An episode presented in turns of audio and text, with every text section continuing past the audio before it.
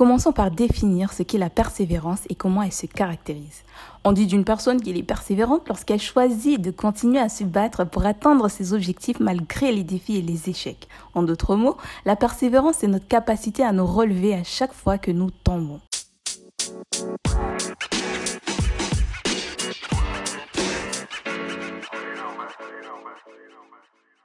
Bon, c'est bien beau tout ça, mais quel facteur détermine notre niveau de persévérance Parmi les facteurs qui influencent notre niveau de persévérance, on a l'intérêt que nous portons à l'objectif que nous voulons atteindre. Pourquoi est-ce que nous voulons atteindre cet objectif?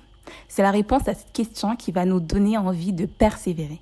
Le deuxième, ou plutôt les deuxièmes facteurs qui influencent notre niveau de persévérance, ce sont les circonstances externes dont nous n'avons aucun contrôle. On peut par exemple avoir un proche malade, euh, cela pourrait nous empêcher de continuer à persévérer parce qu'on doit s'occuper de lui. Ça peut aussi être par exemple la naissance d'un enfant. Grâce ou à cause de ça, on va être obligé de mettre de côté notre rêve pour consacrer du temps à l'éducation de l'enfant.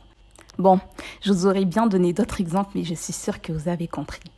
Un autre facteur qui peut influencer notre persévérance, c'est par exemple le soutien qu'on a de notre entourage. Parfois, pour réaliser un objectif, certaines personnes ont besoin d'être soutenues par leurs proches. Lorsqu'elles ne se sentent pas soutenues, elles peuvent très vite abandonner.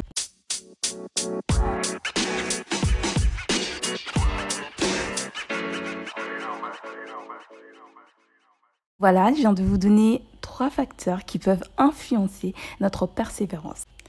Vous allez sûrement me dire, bon, ok, c'est bien de connaître ces facteurs-là, mais comment faire pour être plus persévérant? C'est le sujet euh, de l'épisode d'aujourd'hui, non? Bon, écoutez. Avant tout, sachez que la persévérance part d'une volonté, une volonté de faire quelque chose. Et cette volonté, elle n'arrive que si on lui facilite la tâche. Maintenant que nous avons défini les facteurs qui influencent notre niveau de persévérance, nous allons voir comment nous pouvons faire pour être plus persévérants. Le premier conseil que je peux vous donner pour être plus persévérant, c'est d'avoir un rêve et surtout de planifier le chemin pour arriver à ce rêve. Parce que oui, c'est bien beau de rêver, mais si on ne sait pas comment faire pour arriver à réaliser ce rêve, notre rêve ne sert finalement à rien. Fixez-vous des objectifs, mettez en place des tâches quotidiennes qui vous permettront de réaliser votre rêve. Le deuxième conseil pour être plus persévérant, c'est de connaître ce qui se cache derrière ce rêve. Je l'ai déjà dit, mais je le répète parce que c'est super important.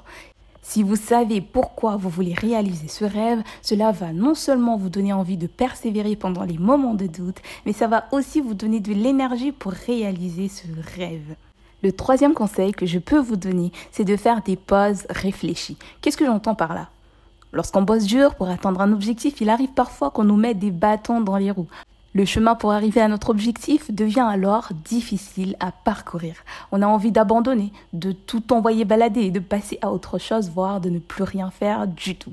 C'est un sentiment que j'ai malheureusement connu, donc je comprends totalement que l'on puisse être déçu et découragé. Malgré ça, il ne faut pas abandonner.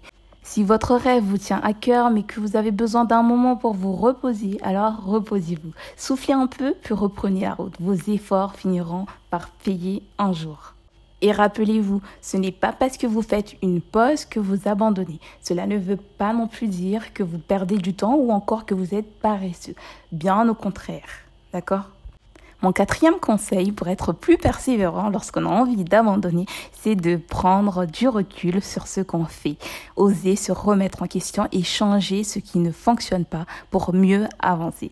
Si l'envie d'abandonner te prend, c'est sans doute parce que tu as fait beaucoup d'efforts, mais que ça ne paye pas. Apprends à déterminer quand quelque chose ne fonctionne pas. Demande-toi pourquoi est-ce que tu n'arrives pas à atteindre tes objectifs. Si tu as le contrôle sur les facteurs qui t'empêchent d'atteindre tes objectifs, alors change ta démarche. Opte pour un nouveau chemin, une nouvelle façon de faire. Essaye autre chose jusqu'à ce que tu atteignes ton objectif. Ce n'est pas parce que tu as choisi une autre solution que ta décision de départ était mauvaise. Non, cela signifie seulement qu'il doit y avoir un autre moyen pour atteindre ton objectif.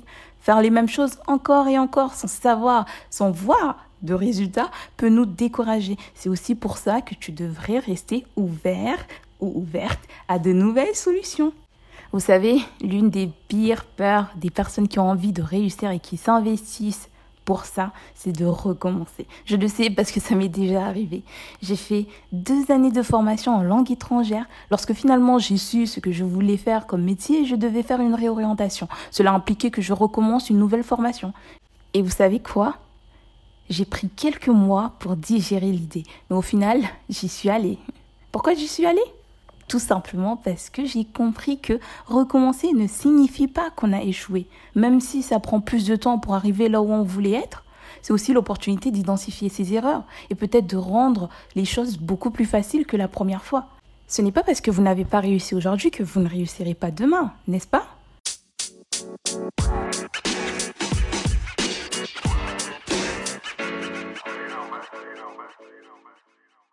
Que ces conseils vous ont plu et que vous pourriez les mettre en pratique et qui vont vous aider à augmenter votre niveau de persévérance. Pour résumer ce qu'on a dit, être plus persévérant, ça implique cinq choses.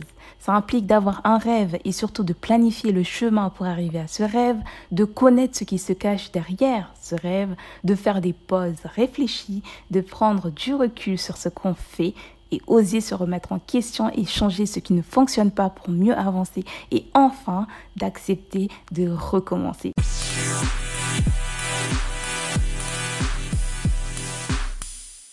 Merci d'avoir écouté ce podcast jusqu'à la fin et j'espère vous retrouver très vite pour un nouveau sujet.